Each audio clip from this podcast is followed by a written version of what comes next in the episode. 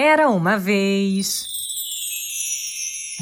Histórias narradas para você ouvir com seus filhos. Uma ação do programa Conta para mim do Ministério da Educação para as Famílias Brasileiras. Era uma vez um velho moleiro que tinha três filhos. Ao morrer, deixou como herança um moinho para o primogênito um burrinho para o filho do meio e um gato para o caçula, que se pôs a chorar. O que será de mim? Por que papai me deixou desamparado? Vou morrer de fome. O felino, que ouvia tudo em silêncio, resolveu falar. Não se preocupe, peço apenas que compre para mim um par de botas e uma bolsa de couro. Então provarei que sou mais útil que o moinho e o burro. Surpreso com a firmeza dessas palavras, o caçula contou as últimas moedas e saiu para adquirir as encomendas. Logo que recebeu seus presentes, o gato dirigiu-se ao bosque, onde capturou duas codornas. Em seguida, entregou-as ao rei e disse que foram mimos do Marquês de Carabás. Na verdade, um título inventado para aproximar o rapaz do soberano. A estratégia continuou durante meses, deixando Sua Majestade cada dia mais curioso para conhecer o tal nobre.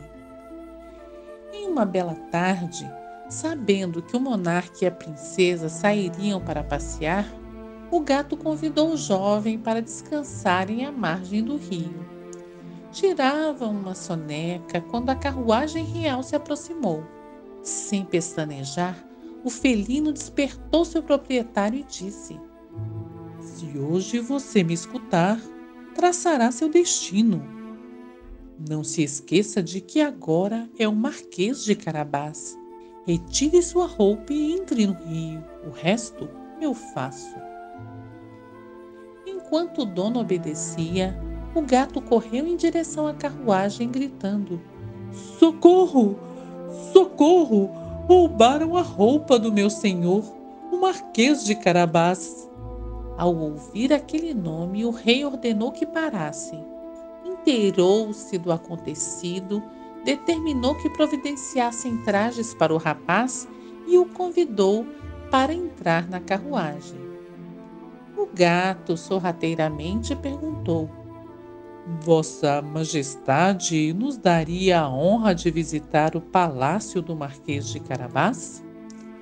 O rei aceitou o convite e o gato foi na frente, pois anunciaria a chegada da família real. Na verdade, o felino saiu em direção às terras de um rico e misterioso ogro quando alcançou as propriedades do monstrengo, o astuto comunicou aos camponeses que ali trabalhavam: O rei está chegando. Se não disserem que toda essa paisagem pertence ao Marquês de Carabás, serão sentenciados à morte. Assim, quando o monarca perguntou de quem eram aqueles campos verdinhos, os lavradores proferiram: do, do nobre Marquês de Carabás. Mais adiante, o gato encontrou agricultores a colocar trigos em uma carroça e os advertiu: O rei está a chegar. Se não disserem que todo esse trigo pertence ao Marquês de Carabás, serão condenados ao calabouço. Desse modo, quando o rei perguntou de quem eram aqueles grãos, responderam: do, do Marquês de Carabás. Assim, o gato continuou a correr até alcançar o castelo do terrível ogro, que ao vê-lo indagou: Quem é você? O que deseja em meus domínios? Sou o gato de botas, seu modesto servidor. Ouvi dizer que o Senhor possui poderes mágicos, mas não acreditei, pois só creio naquilo que vejo.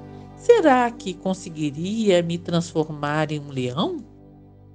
Imediatamente houve a metamorfose e o bichano emendou. Nossa, mas eu duvido que você consiga virar um ratinho. Cheio de orgulho, o ogro se converteu em roedor.